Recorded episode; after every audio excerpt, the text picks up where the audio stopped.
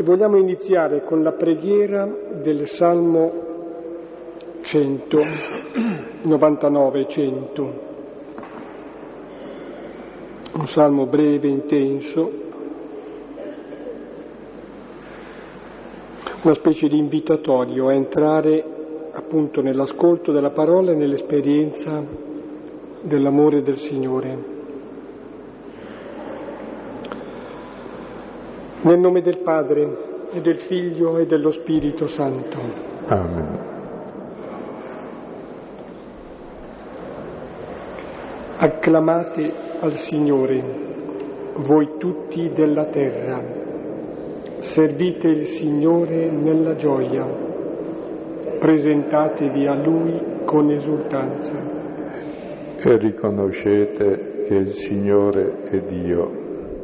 Egli ci ha fatti e noi siamo suoi, suo pascolo e gregge nel suo pascolo. Varcate le sue porte con inni di grazie, i suoi atri con canti di lode, lodatelo, benedite il suo nome. Poiché buono è il Signore, eterna la sua misericordia la sua fedeltà per ogni generazione. Gloria al Padre e al Figlio e allo Spirito Santo. Come era nel principio, ora e sempre, nei secoli dei secoli. Amen. Quel quinto versetto che parla della bontà, dell'amore del Signore, della sua fedeltà ritorna spesse volte nei salmi ed è come un ritornello anche che in modi diversi e sempre più profondi ripete il Vangelo di Giovanni, nei capitoli soprattutto che stiamo leggendo. Chiediamo di poterlo comprendere, di poterci aprire a questo amore del Signore, perché in noi si manifesti e attraverso noi si diffonda.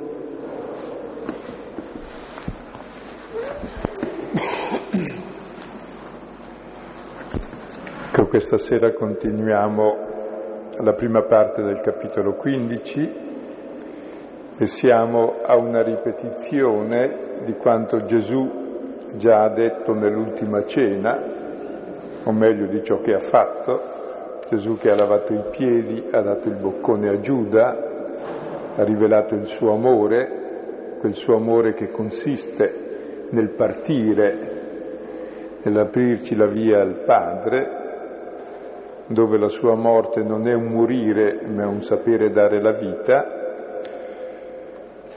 Ecco, nella parabola che abbiamo letto dal capitolo 15 riprende gli stessi temi cioè noi stessi siamo chiamati ad avere la sua vita e allora c'è la parabola della vita e dei tralci.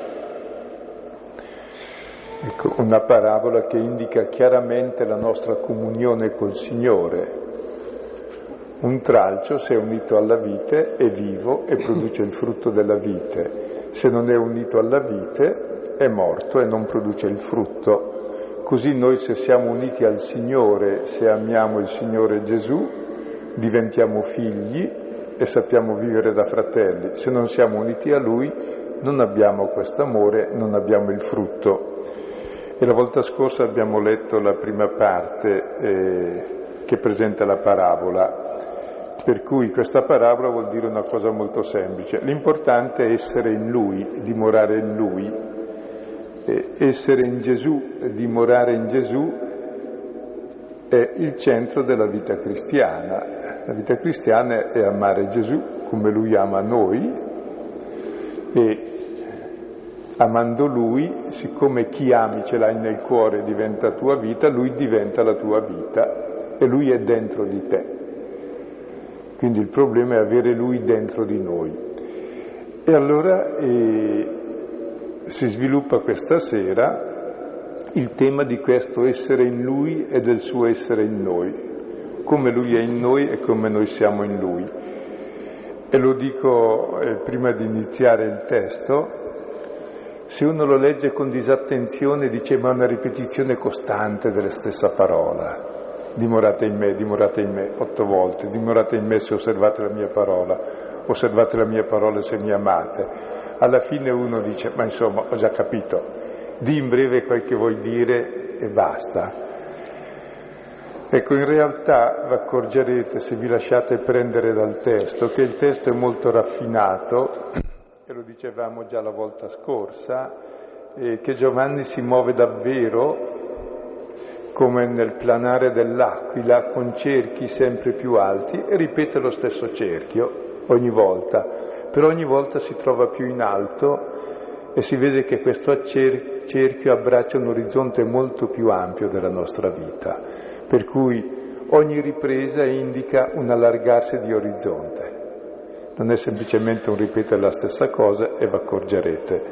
Prima leggiamo il testo, poi diamo un breve senso di tutto il testo e poi vedremo questi vari cerchi eh, nei quali si ampia l'orizzonte del dimorare in lui.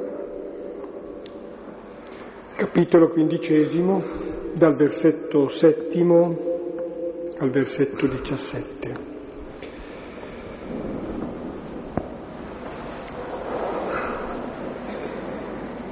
Se dimorate in me e i miei detti dimorano in voi, qualsiasi cosa volete, chiedete e vi avverrà. In questo è glorificato il Padre mio, che portiate molto frutto e diveniate per me discepoli. Come il Padre amò me, anch'io amai voi. Dimorate nell'amore, il mio. Se osserverete i miei comandi, dimorerete nel mio amore, come io ho osservato i comandi del Padre mio e dimoro nel suo amore. Di queste cose ho parlato a voi affinché la mia gioia sia in voi e la vostra gioia sia piena. Questo è il mio comando, che vi amiate gli uni gli altri come io amai voi. Nessuno ha un amore più grande di questo che qualcuno ponga la propria vita a favore dei propri amici. Voi siete miei amici se fate le cose che io vi comando. No, non vi dico più servi, perché il servo non sa cosa fa il suo Signore. Vi ho detto invece amici, perché tutte le cose che ascoltai dal Padre mio feci conoscere a voi. Non voi sceglieste me, ma io scelsi voi e vi posi perché andiate e portiate frutto e il vostro frutto dimori affinché qualsiasi cosa chiediate al Padre nel mio nome ve la dia. Queste cose vi comando, che vi amiate gli uni gli altri. Ecco, come vedete il testo è una variazione sul tema, dove però ogni variazione ha dentro elementi nuovi e il tema generale è dimorare in me, se dimorate in me. E subito dopo aver detto se dimorate in me dice qualsiasi cosa chiedete al Padre, siate sicuri che la ottenete e lo ribadisce alla fine. Cioè, per dimorare in Lui la prima cosa è chiedere, è desiderare. Che cosa? Il desiderio di dimorare in Lui perché il dimorare in Lui è un dono, il dono ce l'hai solo se lo chiedi, che non è frutto di sforzo o di ascesi. E poi in concreto, qual è il dono da chiedere? Il dono da chiedere è conoscere una cosa fondamentale, e qui siamo al vertice del Vangelo, e Gesù dice come il Padre amò me, così anch'io amai voi. La cosa da conoscere è che l'amore che il Padre ha per il Figlio Gesù, questo amore unico, totale per il Figlio, è lo stesso amore che ha per ciascuno di noi. È questo da conoscere. Se conosciamo questo amore, allora dimoriamo in questo amore. Quella è la nostra casa. Dove sto di casa? Sto di casa nell'amore che il padre ha per il figlio. Se sto, e come faccio a stare in questa casa? Sto nella casa dell'amore se a mia volta amo, quindi amatevi gli uni gli altri come io ho amato voi. Amando il fratello, sono nella casa del padre. Se non amo il fratello, uccido il padre e il fratello e me come figlio. Quindi il terzo giro è questo dell'amore del fratello. Poi c'è un quarto giro questo amore dei fratelli ci fa non servi di Dio ma amici di Dio e vedremo il significato. Gli amici sono uguali. Amando i fratelli diventiamo come Dio, come il figlio, che è tale perché ama i fratelli con l'amore del padre. E poi c'è il finale, dove riprende ancora il tema dell'amore e della preghiera, dove però il punto dice io ho scelto voi per mandarvi a portare frutto cioè noi siamo scelti e mandati per portare nel mondo il molto frutto e capiremo finalmente questa sera qual è il frutto che deve fare la vite. È il frutto che ha fatto Gesù. Il frutto è amare i fratelli, non c'è altro frutto. E allora, come vedete, sono tutte variazioni sul tema dell'amore del padre per il figlio, del figlio verso di noi e dell'amore nostro per il padre e il figlio, che diventa amore per il prossimo. E l'amore per il prossimo nel cristianesimo non è un altro comandamento, c'è l'amore di Dio e poi l'amore del prossimo. È un unico comandamento. Tu ami il padre amando il fratello. Se non ami il fratello, non ami il padre. Perché? Perché il padre ama il fratello come figlio. Perché l'amore è uno, l'amore è Dio e noi amando diventiamo Dio, diventiamo figli. E quindi questa sera entriamo eh, nel tema, direi, fondamentale eh, di tutta la seconda parte del Vangelo, che è il tema dell'amore. Esce appunto nove volte qui, l'amare. Quell'amore che poi Gesù ci rivelerà e ci donerà dopo poche ore sulla croce. Ora vediamo distintamente le singole parti. E chiedo proprio, leggendo questi testi, uno spirito di finezza, cioè sapere entrare nelle variazioni del testo, come è importante distinguere una nota dall'altra, e sono diverse le note, se no è monotono, così vi accorgerete che c'è una variazione costante di significati che deve entrare nel cuore e far capire, ogni parola far capire qualcosa di essenziale che prima non era detto. Sì, mi permetto di riprendere e sottolineare ulteriormente quanto veniva detto all'inizio circa il fatto che a una lettura un po' superficiale o abituale si ha l'impressione proprio di una ripetitività che quasi fa calare, come dire, l'attenzione e la capacità recettiva. E invece mi convinco sempre più andando avanti che c'è una logica, non è la nostra logica, ecco, una logica di un ritmo per cui le stesse affermazioni vengono non tanto e semplicemente ripetute, ma vengono riprese il contesto è un po' diverso e vengono approfondite. Direi che non appena figurativamente come l'aquila che vola e sale sulla corrente ascensionale, ma proprio è un genere musicale anche, eh, c'è un ritmo, c'è una variazione su un tema. È importante tenerlo presente questo. Versetto settimo. Se dimorate in me e i miei detti dimorano in voi, qualsiasi cosa volete, chiedete e vi avverrà.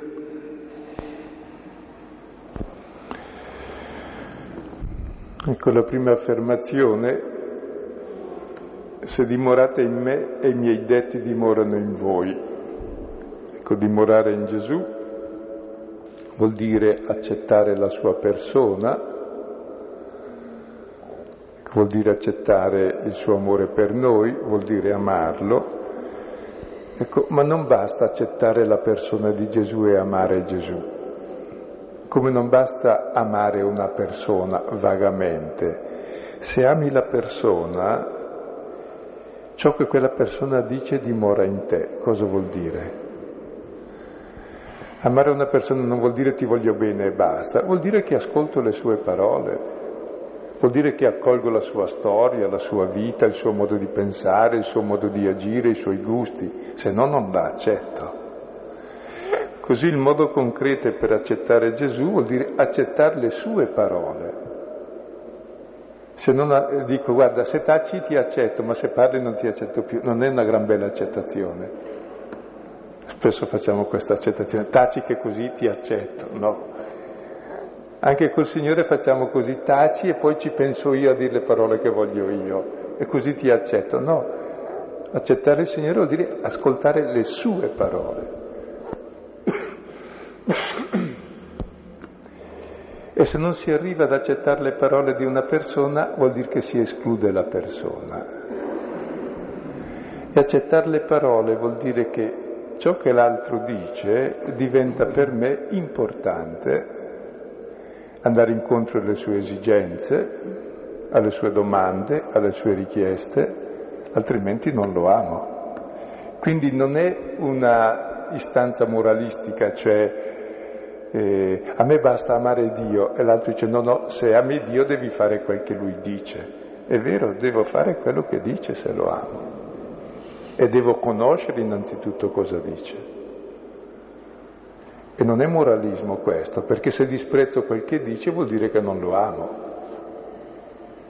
Quindi è importante questo. Il primo modo di dimorare in Lui è ascoltare le sue parole, che dimorino in me, che le accolgo e diventino queste parole parole mie che governano il mio pensare, il mio agire,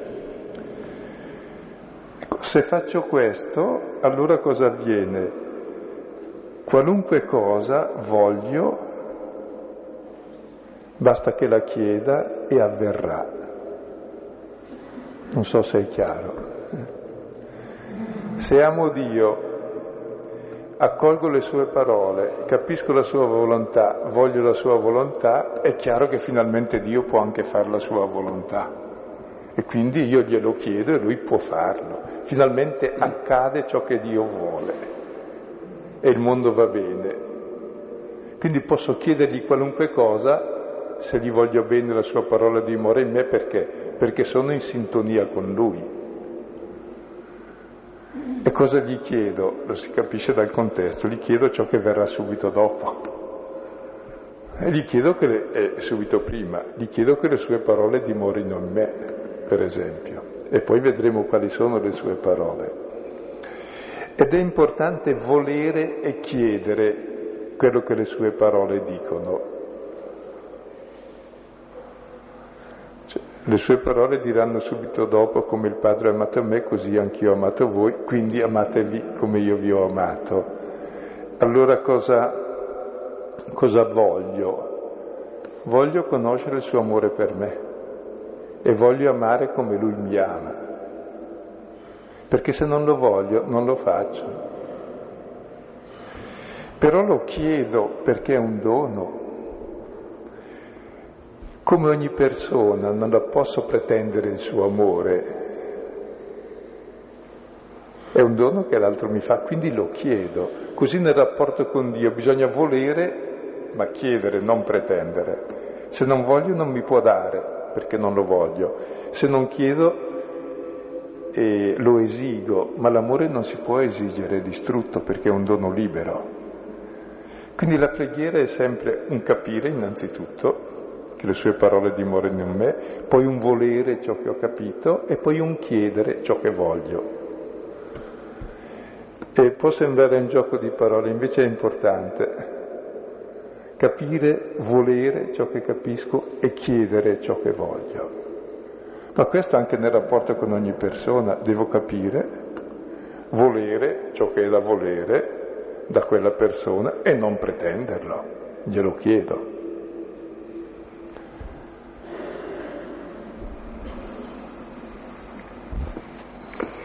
Versetti ottavo e nono. In questo è glorificato il Padre mio, che portiate molto frutto e diveniate per me discepoli. Come il Padre amò me, anch'io amai voi, dimorate nell'amore il mio. Quella cosa da volere e da chiedere è che il Padre sia glorificato. E come è glorificato il Padre in noi? Il Padre è glorificato in noi se siamo fratelli e figli, figli anzi innanzitutto e poi fratelli. E questo è il frutto che glorifica il Padre. Tra l'altro la parola gloria è propria di Dio e significa la rivelazione di Dio e la salvezza dell'uomo, quindi come si rivela Dio e come ci salva? Rivelandosi Padre, perché noi viviamo da fratelli e da figli e questa è la nostra salvezza e della sua gloria. Questa è la prima cosa da capire, da volere e da chiedere. In concreto questo avviene, dice Gesù, se voi diventate per me discepoli, non, non, sta scritto diventate miei discepoli come nella tradizione, la traduzione, diventate discepoli per me, a favore mio, fatemi un favore diventate miei discepoli. Cosa vuol dire diventare discepoli? In concreto, la gloria del Padre è che noi diventiamo discepoli del Figlio, che impariamo da Lui a fare che cosa? A essere figli. E Gesù dice diventatelo per me, cioè proprio a vantaggio mio che lo diventate, perché io vi amo infinitamente come il Padre e non posso rinunciare a voi. Quindi per favore fatemi il favore di diventare miei discepoli, cioè di imparare da me ad amare i fratelli come io ho amato voi. E così realizzate l'amore del Padre e c'è la gloria del Padre sulla terra. E poi c'è quello che direi, ma io oserei dire il vertice del Vangelo, poi ce n'è tanti, comunque sono simili. Ecco, il vertice è questo, come il Padre amò me, anch'io amai voi. Come ama il Padre suo figlio unico, Gesù. Ecco, Dio è amore infinito,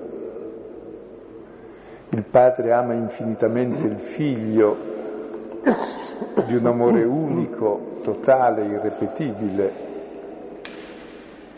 in analogia come noi amiamo il figlio, ecco qui infinitamente di più. Ecco lo stesso amore che Dio Padre ha per suo figlio, lo stesso amore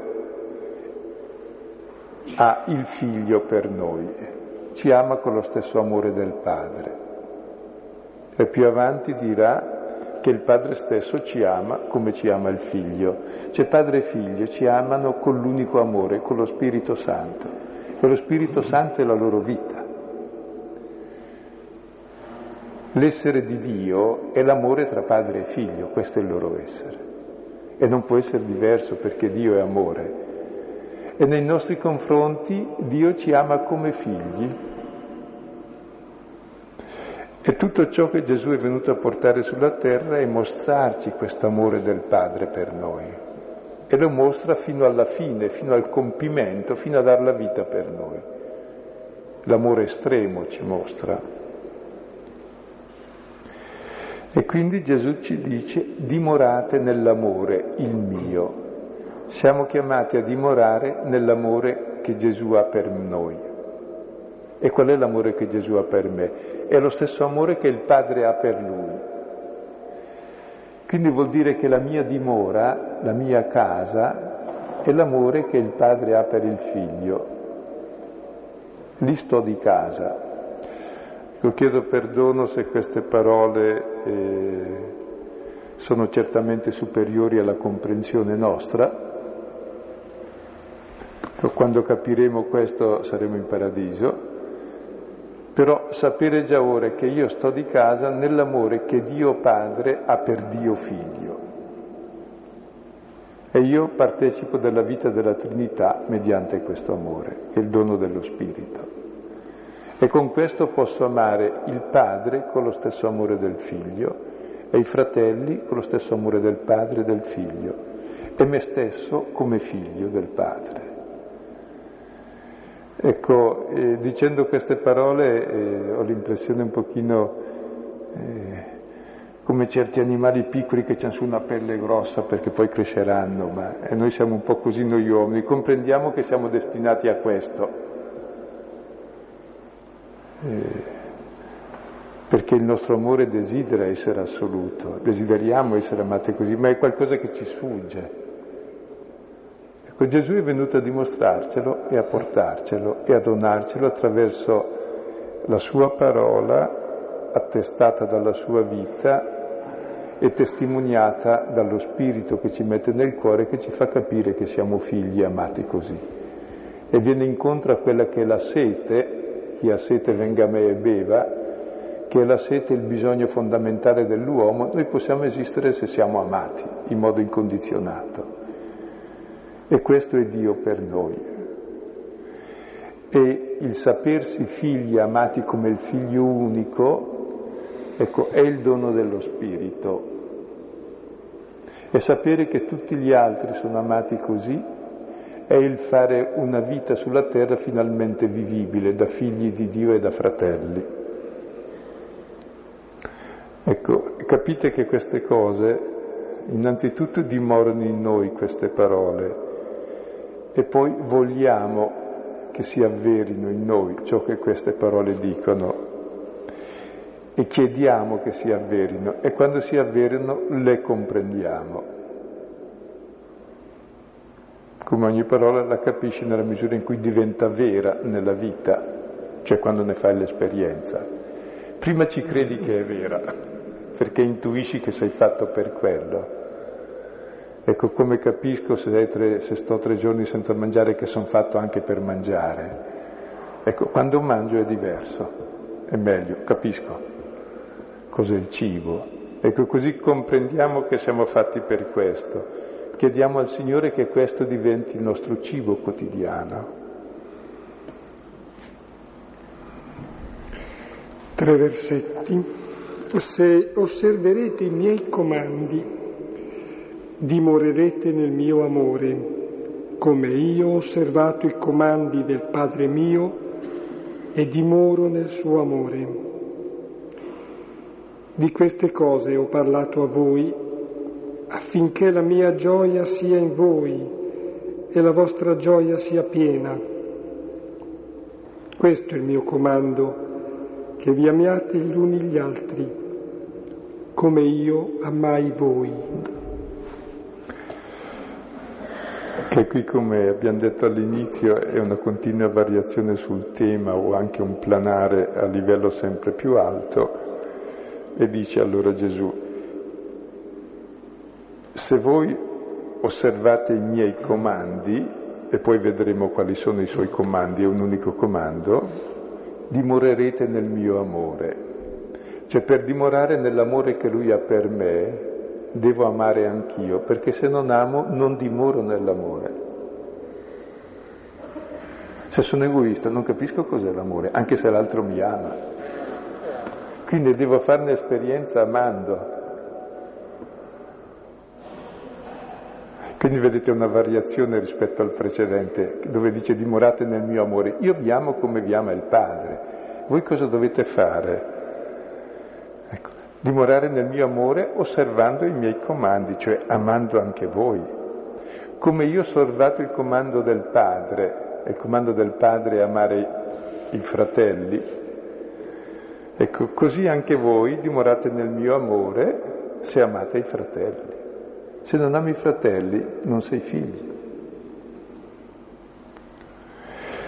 Di queste cose ha parlato a voi. Tutto ciò che Gesù ha detto negli anni della sua vita e ha fatto, è stato esattamente mostrare come il padre ama il figlio, ama tutti i figli e lui che è figlio ama i fratelli con lo stesso amore e ci dona la possibilità di fare altrettanto. E questo Gesù ce l'ha detto e ce l'ha dato per un motivo preciso. E qui il fine della rivelazione dell'amore è perché la sua gioia sia in noi. Noi siamo chiamati ad avere la gioia di Dio. Con la parola gioia è la parola più alta e sta sopra l'amore forse la gioia. Perché ci sono tanti amori senza gioia, perché? E sta sopra ogni piacere la gioia, perché la felicità, sono tanti piaceri che non danno gioia, anzi poi ti accorgi che sono schiavitù avevo avuto piacere a rispondergli secco subito e poi ho visto che ho ucciso una persona, non ho grande gioia, se ho un po' di coscienza. Il fine di tutto è la gioia, perché la gioia è il colore dell'amore vero, è il colore di Dio la gioia. E ciò che per sé l'uomo cerca in tutta la vita è la gioia,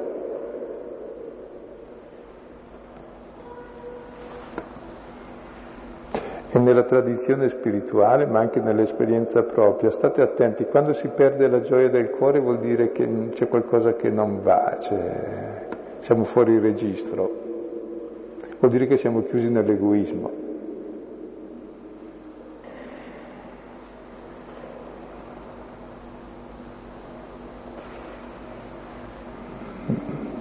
È importante questa gioia, dicevo anche c'è tanto amore senza gioia perché e la gioia c'è quando l'amore è reciproco, perché se non è reciproco non c'è gioia, c'è solo angustia e pena. Ora Dio è amore reciproco tra padre e figlio, gioia perfetta.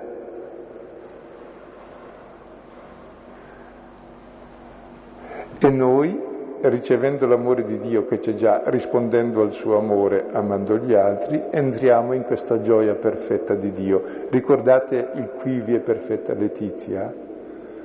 Ecco, il ritornello ecco, di San Francesco d'Assisi, scrivi che quivi è perfetta Letizia. E questo è il segno proprio della presenza di Dio, la perfetta Letizia, che può convivere addirittura anche con sofferenze e fatiche. Ecco, la sua gioia sia in noi e la nostra gioia sia piena come la gioia di Dio. E adesso finalmente dice quali sono i suoi comandi. I suoi comandi sono un unico comando, molto semplice. L'ha già detto al capitolo 13, al versetto 34, dopo aver lavato i piedi, questo è il mio comando, che vi amiate gli uni gli altri L'unico comando di Dio è l'amore reciproco tra di noi. Non si parla neanche dell'amore di Dio, perché l'amore di Dio e dell'uomo è un unico amore. È lo stesso amore che il Padre ha per il Figlio, il Figlio ha per noi, è lo stesso che noi abbiamo per Gesù, per il Padre e per i fratelli. Cioè l'amore è unico, è Dio, è lo Spirito Santo. Quindi non c'è l'amore di Dio e l'amore del prossimo, c'è solo l'amore che viene da Dio, termina dal padre, termina al figlio, dal figlio va ai fratelli e i fratelli così amano il padre e il figlio amandosi tra di loro. Quindi dove c'è amore tra di noi, lì Dio è padre, perché noi viviamo da fratelli e Dio diventa Dio sulla terra, inizia il regno di Dio. Il regno di Dio, eh, Giovanni lo usa poco, usa la gloria. Dio è glorificato, è santificato il suo nome di Padre. Ecco, e noi possiamo amarci gli uni gli altri perché? Perché Lui ci ama come ci ama il Padre. Perché uno può amare solo nella misura in cui è amato e come è amato. E allora il Vangelo vuol mostrarmi come io sono amato da Dio. Me lo dimostra Gesù con la sua passione per me. Ecco, se conosco questo amore, allora posso vivere di questo amore. Se sono amato, posso amare, se no non posso. E questo amore, siccome Gesù non lo vedo, ecco, lo vivo in concreto verso i fratelli. Perché il suo amore è lo stesso che ha il padre per i figli, per cui se non amo il fratello che vedo, non amo il padre che non vedo. Anzi, Dio si riconosce che è padre se ci amiamo tra di noi. E questo direi è il secondo vertice del testo. Il primo è come il Padre ha amato me, io amai voi. Il secondo, allora amatevi anche voi come io amo voi. E come vi amo? Come vi ama il Padre. E il Padre come vi ama? Come ama me, il Figlio.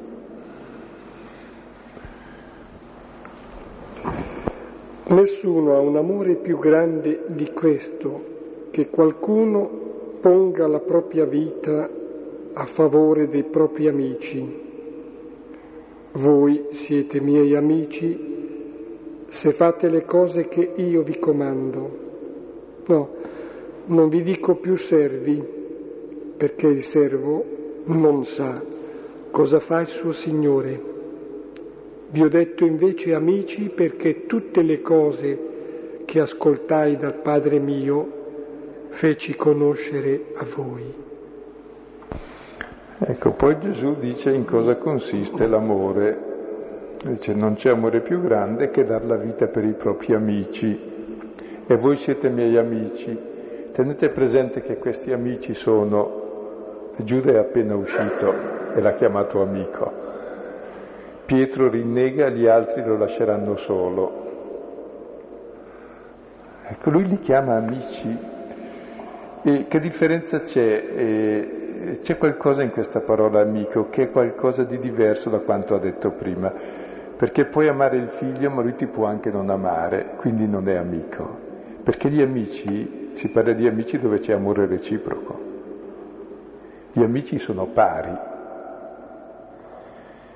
Quindi Gesù chiama suoi amici, suoi pari, quelli che lo tradiscono, rinnegano e fuggono. Perché? Perché sa che in fondo in fondo, sotto sotto, risponderanno al suo amore. Quando lo vedranno innalzato, quando scopriranno il suo amore, crederanno a questo amore. E allora siamo chiamati a diventare suoi amici conoscendo il suo amore per noi. Ed è bella questa parola, non vi chiamo servi ma amici, perché i servi eh, schiavi in greco, per sé è un titolo onorifico, sono i servi del re, dell'imperatore, sono i primi ministri. Quindi è il massimo dopo di lui. Il massimo dopo Dio sono i suoi servi di Dio, i profeti e i santi. Ecco, voi non siete servi, neanche i più grandi, no, no, siete qualcosa di più, siete gli amici. Gli amici sono pari tra di loro.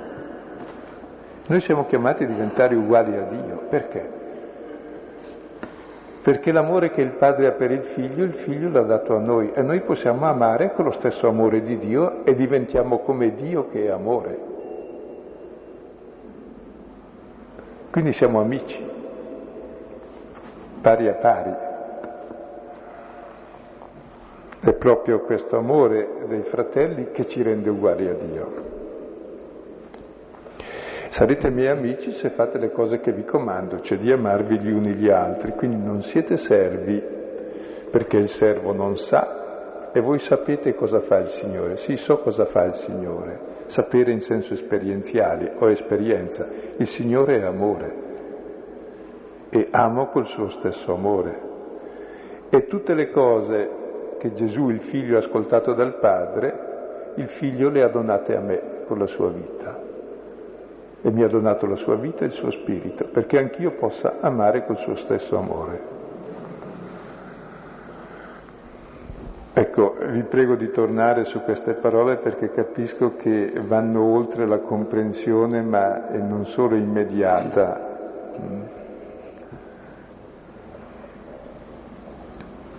Cioè la comprensione di queste parole è, sì, quando inizia un silenzio direi estatico perché hai capito che c'è qualcosa che eccede ogni capacità di comprensione, che però ti accorgi che ti sazia nel profondo. Sto pensando al riguardo che appunto bisogna entrare forse anche in una specie di sintonia con il ritmo, questo ritmo che è vitale, che è un pulsare vitale, perché le cose che vengono dette formalmente, diciamo in termini eh, verbali, sono le stesse. E se le ho capite, sì, con la testa. Bisogna sintonizzarsi proprio vitalmente, esperienzialmente, con questo ritmo che è vitale, esperienziale. Ultimi due versetti. Non voi sceglieste me, ma io scelsi voi e vi posi perché andiate e portiate frutto e il vostro frutto dimori, affinché qualsiasi cosa chiediate al Padre nel mio nome ve la dia. Queste cose vi comando, che vi amiate gli uni gli altri. Ecco, il brano termina di nuovo eh, col comando dell'amore. Ecco, e Gesù dice prima, non voi avete scelto me, ma io ho scelto voi. L'amore è scegliere, cioè io ho amato voi, ho scelto voi. E perché Dio ci ha scelti e ci ha amati? Ci ha scelti e amati perché andiamo e portiamo frutto di amore. Andare è la missione. Gesù è il figlio amato perché va verso i fratelli portando il frutto dell'amore del Padre. Così noi siamo amati e scelti non per diventare delle persone che stanno lì a mangiarsi l'amore di Dio e a succhiarlo all'infinito. Allora è un bambino che non cresce mai, diventiamo adulti simili a Dio perché sappiamo amare concretamente gli altri. Questa è la missione del figlio di Gesù e dei suoi fratelli e della Chiesa, è la missione costante della Chiesa, è la missione dell'amore dei fratelli. Questo è il frutto, è il frutto dello Spirito, è l'amore, la gioia, la pace, eccetera. E questo frutto dimora in eterno, e oltre questo frutto c'è niente, se non ha amore, perché l'amore è tutto, è Dio.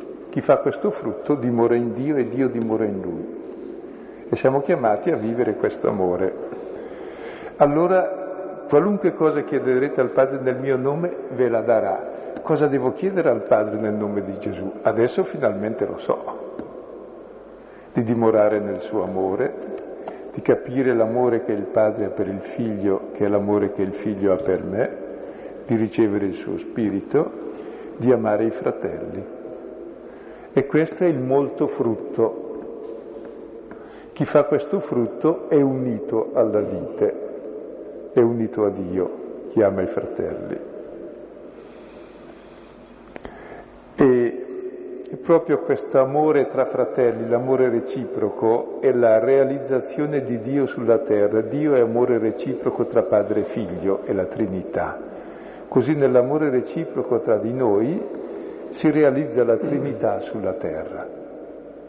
E noi portiamo sulla terra Dio che è amore. Ed è questa la, la missione della Chiesa quando si dice, non so, la giornata delle missioni vuol dire raccogliere i soldi, no, non è quello per il missionario.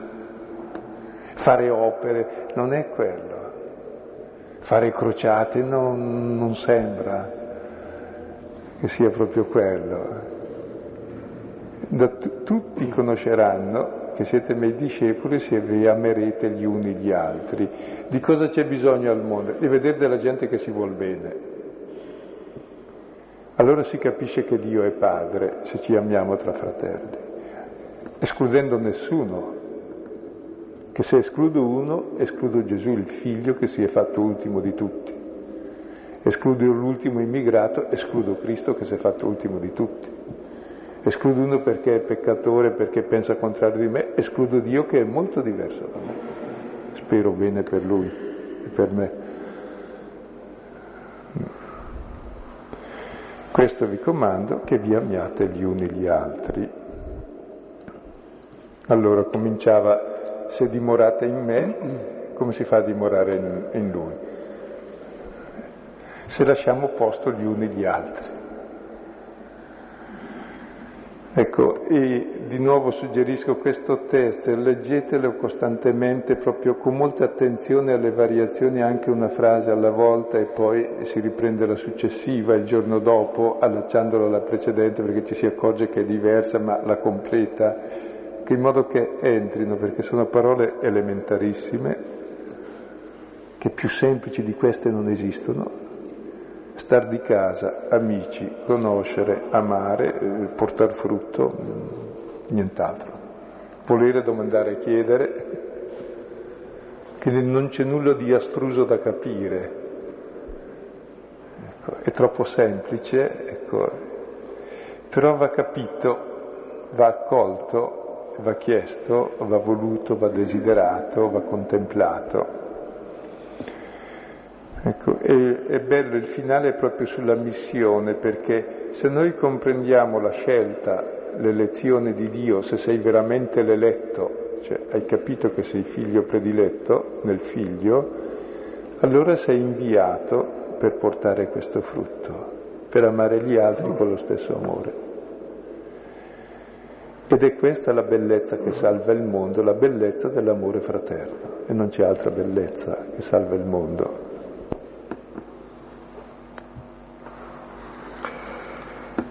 Nel momento di suggerire qualche testo c'è una certa resistenza, ritrosia in un certo senso, perché forse bisognerebbe sostare su questo, eh, su tutto il, il, il capitolo quindicesimo, dal versetto primo, pensando anche alla prospettiva della solennità della Pentecoste, siamo alle porte e lì si dice dello spirito che è lo spirito di amore. Comunque qualche testo ulteriore, oltre a, qual, a quelli indicati la volta scorsa, magari li riprendo anche quelli dai salmi, si potrebbe Salmo primo, Salmo 80, Salmo 100, il Salmo 103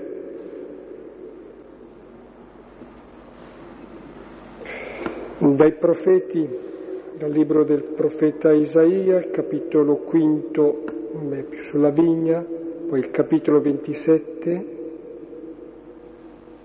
da Geremia, il capitolo secondo. Io volevo sottolineare questa sera due cose. Una è questa che mi viene in mente che nel Vangelo un'altra volta Gesù usa il termine amico ed è la parabola dei lavoratori della vigna quando lo dice a quello che sta protestando e lo chiama lo stesso amico ed è anche in quel caso un servo. E poi volevo ricordare che la parola che la vostra gioia sia piena era quello che disse mia madre il giorno che ci siamo sposati alla preghiera dei fedeli e che mi è rimasta piantata dentro da più di 30 anni questa sera me la risento e vi ringrazio del commento che avete fatto.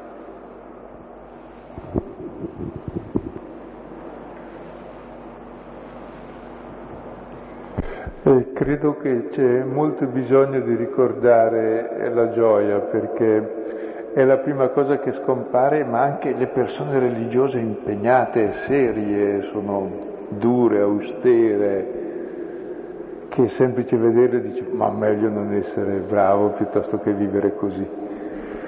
Ecco, cioè capire la, il vero impegno è un'altra cosa, è la gioia dell'amore dello spirito e, ed è bello. E ti si accorge se c'è gioia oppure no. Uno può essere bravissimo ma tremendamente triste, goditi la vita che è meglio. È come il fratello maggiore che non trasgredisce nessun ordine, è arrabbiatissimo perché il padre vuol bene anche all'altro. E non a caso chiama amico quello che protesta. Non sei servo che salariato che devi esigere di più perché hai lavorato di più, sei amico, perché è mio e tuo, no? È quel che dice anche al fratello maggiore. Anche ci sono espressioni bellissime, dimorate nell'amore, il mio, e qual è il mio amore? L'amore che il Padre ha per me, è lo stesso che io ho per voi, dimorate in questo. Come faccio a dimorare in questo? Eh, se amate gli altri, giorno dopo giorno, così come possiamo. Ed è proprio questione anche di orizzonte, perché è chiaro che l'altro mi scoccia, tranne poche volte. È proprio l'altro invece che è oggetto di amore della sua diversità, è proprio ciò che mi scoccia, è quella diversità divina che esige l'accoglienza da parte mia, questa accoglienza che è l'amore radicale, gratuito. E poi capisco che grande dono è stato per me questa differenza che mi dava fastidio.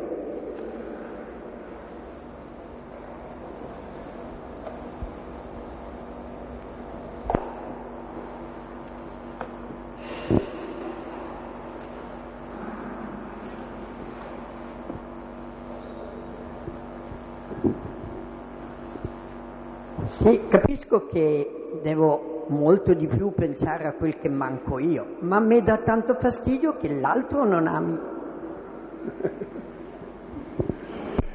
E io qualche volta gli voglio insegnare eh, dandogli quattro sberloni e capisce cos'è la misericordia finalmente. E lo so, sono tutti così. Sono tutti così ma è anche bello che sia così perché capisco che il primo a vivere di misericordia sono io.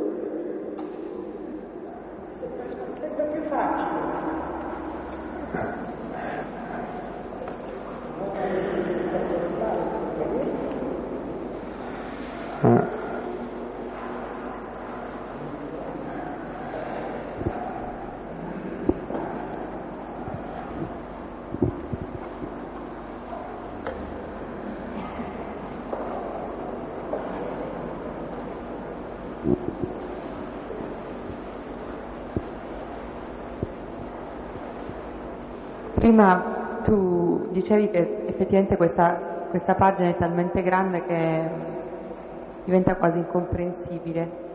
E, ehm, anche l'altra volta più o meno eh, si poteva percepire un po' anche questo, questo messaggio.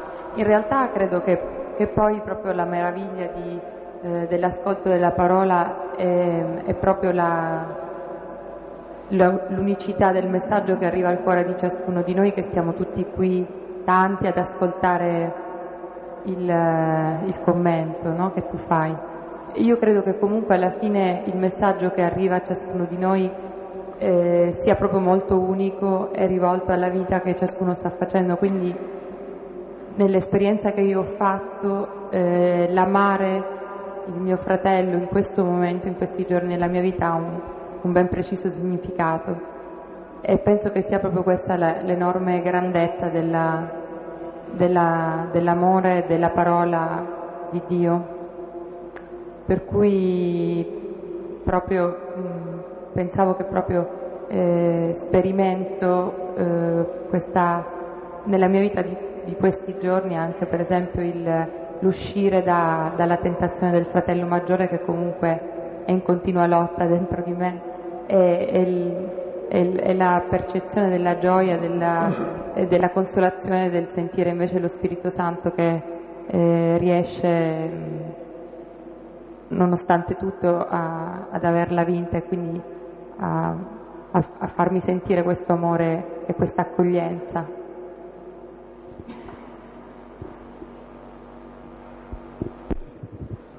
Sì, ripeto, proprio leggendo questi testi, eh, si sente quasi il bisogno di chiedere scusa di proporli, perché tornando all'esempio, no? so se avete mai visto dei cuccioli di cane piccoli ma di razza grossa, che hanno la pelle enorme ma sono dei piccoli tutti malmessi perché dovranno crescere. Ti accorgi che dovranno crescere ma li vedi lì, che hanno una pelle che è più grande di loro, così dicendo queste parole sono infinitamente più grandi di quello che noi sperimentiamo, però comprendiamo che siamo fatti per questo e cresceremo in questa direzione. Sì, e per questo due volte si dice chiedere, chiedere, e non dice mai cos'è chiedere, ma lo si capisce dal contesto. Mm. Cosa chiedo al Padre? Eh, di vivere da figlio così, di conoscere questo. E poi una cosa capisco, che il conoscere non è secondario, proprio distingue l'uomo dall'animale, perché se io non conosco queste cose, per grazia di Dio un po' ci sono nel cuore delle persone, direi come dono profondo, però fino a quando è così profondo da non essere conosciuto è pericoloso, perché poi uno vive quello che in qualche misura riconosce. Poi è vero, ci sono anche cose profonde e buone che non conosciamo ma ci sono e agiscono lo stesso. Grazie a Dio. Però il conoscere è importante.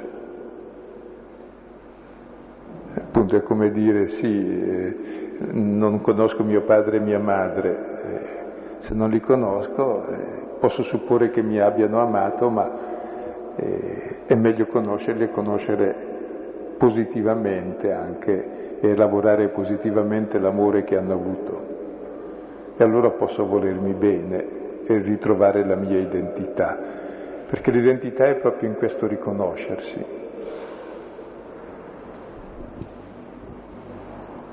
Eh, voglio capire se interpreto bene eh, all'inizio del, eh, del, capitolo 15, quando dice eh, il Padre mio è il contadino e ogni ramo che in me non dà frutto egli lo taglia e getta via, e i rami che danno frutto li libera da tutto ciò che impedisce frutti più abbondanti. Mi sembra che, che qui ci sia un Gesù molto umano che ha fatto dei passi nella sua vita e è stato liberato per dare frutti più abbondanti e, ha, ehm, gli è piaciuto che i rami secchi fossero buttati via. Un Gesù molto uomo. Sì, e credo è l'esperienza anche che facciamo noi, però ci ribelliamo abbastanza, è che ci sono molti rami secchi sui quali investiamo tutto, cioè i nostri egoismi. Gesù li ha provati e le tentazioni sono tutte di egoismo anche per lui.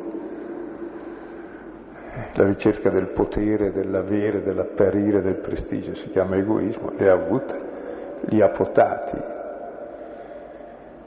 e i rami fruttiferi, frutti, eh, li ha tagliati via quelli, i rami fruttiferi invece non si tagliano via, si potano, cioè si purificano perché portino più frutto. E lui è stato potato, una potatura estrema è stata sull'albero della croce, è rimasto solo il palo in mezzo con uno da una parte e l'altro dall'altra, ha portato molto frutto, ha abbracciato il mondo intero con quella potatura perché gli ha mostrato l'amore puro, proprio purificato da ogni egoismo.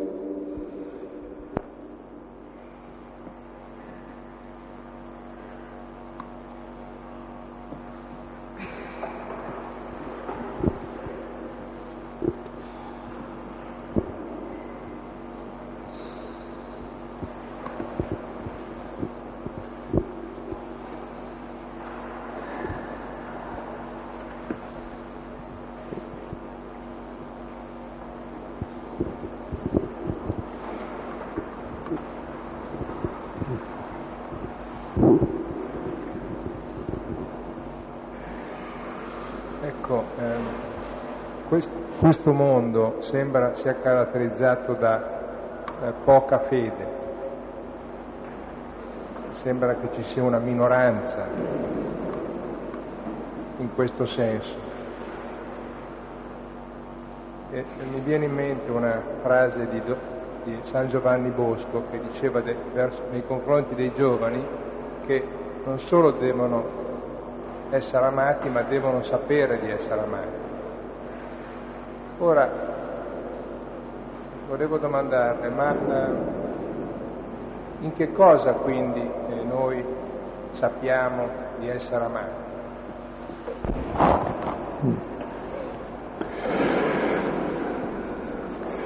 Ecco, e, e penso possono dare risposte anche più articolate, ma per tentare una risposta semplificata, e Dio nessuno l'ha mai visto, almeno io non l'ho mai visto. Ecco, come faccio a sapere che mi ama? Se c'è qualcuno che mi ama, c'è Dio che è padre, la paternità di Dio, la sperimento dall'amore del fratello.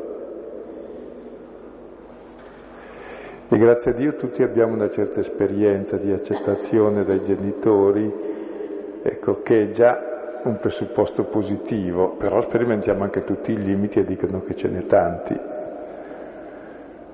Ecco. E per cui la stessa immagine dei genitori va purificata. E se notate le parole del Vangelo sono una purificazione proprio dell'esperienza dell'amore, presentando un amore sempre più pulito, sempre più gratuito, fino a dar la vita per chi lo mette in croce, quindi non puoi più dubitare che sia amore gratuito. E Gesù con questo amore rivela chi è Dio. Ecco, questo direi il primo livello. Allora, l'esperienza dell'altro che ti ama e dell'annuncio di questa parola che ti testimonia che Gesù storicamente ha vissuto così ed è stato nella storia il principio di una comunità che vive così, che vive e testimonia l'amore gratuito fraterno. Non credo che ci siano molte altre vie, però questa via ha una direzione privilegiata. Matteo 25 sono gli affamati, gli assetati, i nudi, gli ammalati, i carcerati, cioè gli ultimi. L'amore verso gli ultimi, considerando che gli ultimi sono il nostro Dio, il Signore Gesù, si è identificato con loro.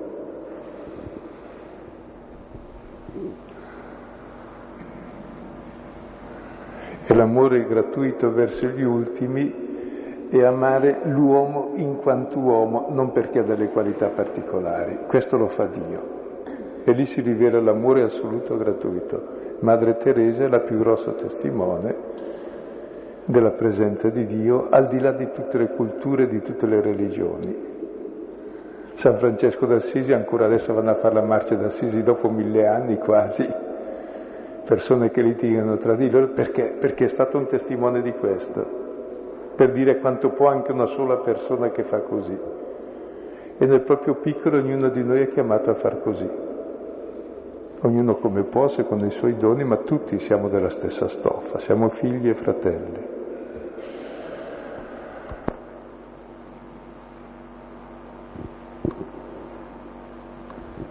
Ecco, questa sera mi sembra di aver chiarito una cosa, quella che io posso chiamare esperienza di Dio. L'ho fatta non per una mia, come dire, essermi rivolto con generosità agli altri, ma della, tramite la generosità e l'amore de, ricevuto.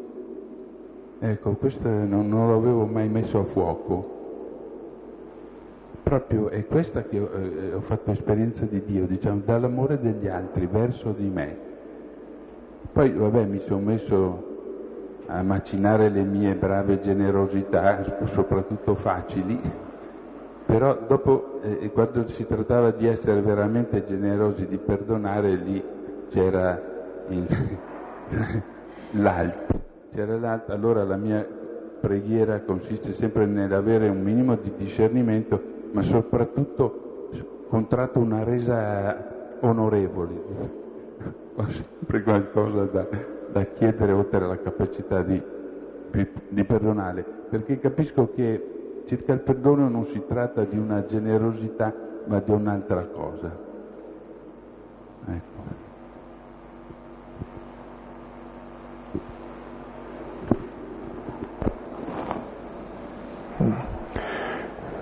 Sì, il perdono va oltre ogni misura come rivelazione dell'amore. E tant'è vero che eh, quando Dio in Geremia eh, parla al profeta della nuova alleanza, dice quando conoscerete il Signore? Quando perdonerò i vostri peccati, allora conoscerete chi è il Signore.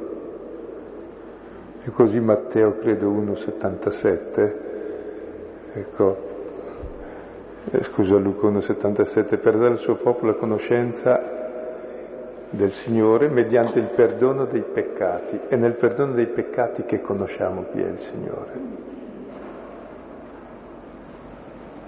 Cioè sentendomi io perdonato.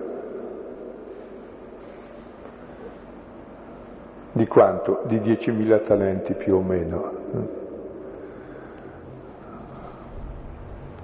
Cioè sentendo che Dio mi ama di amore gratuito come ama Giuda, come ama Pietro, non perché sono bravo come il fratello maggiore, che odia il padre e il fratello nella sua bravura,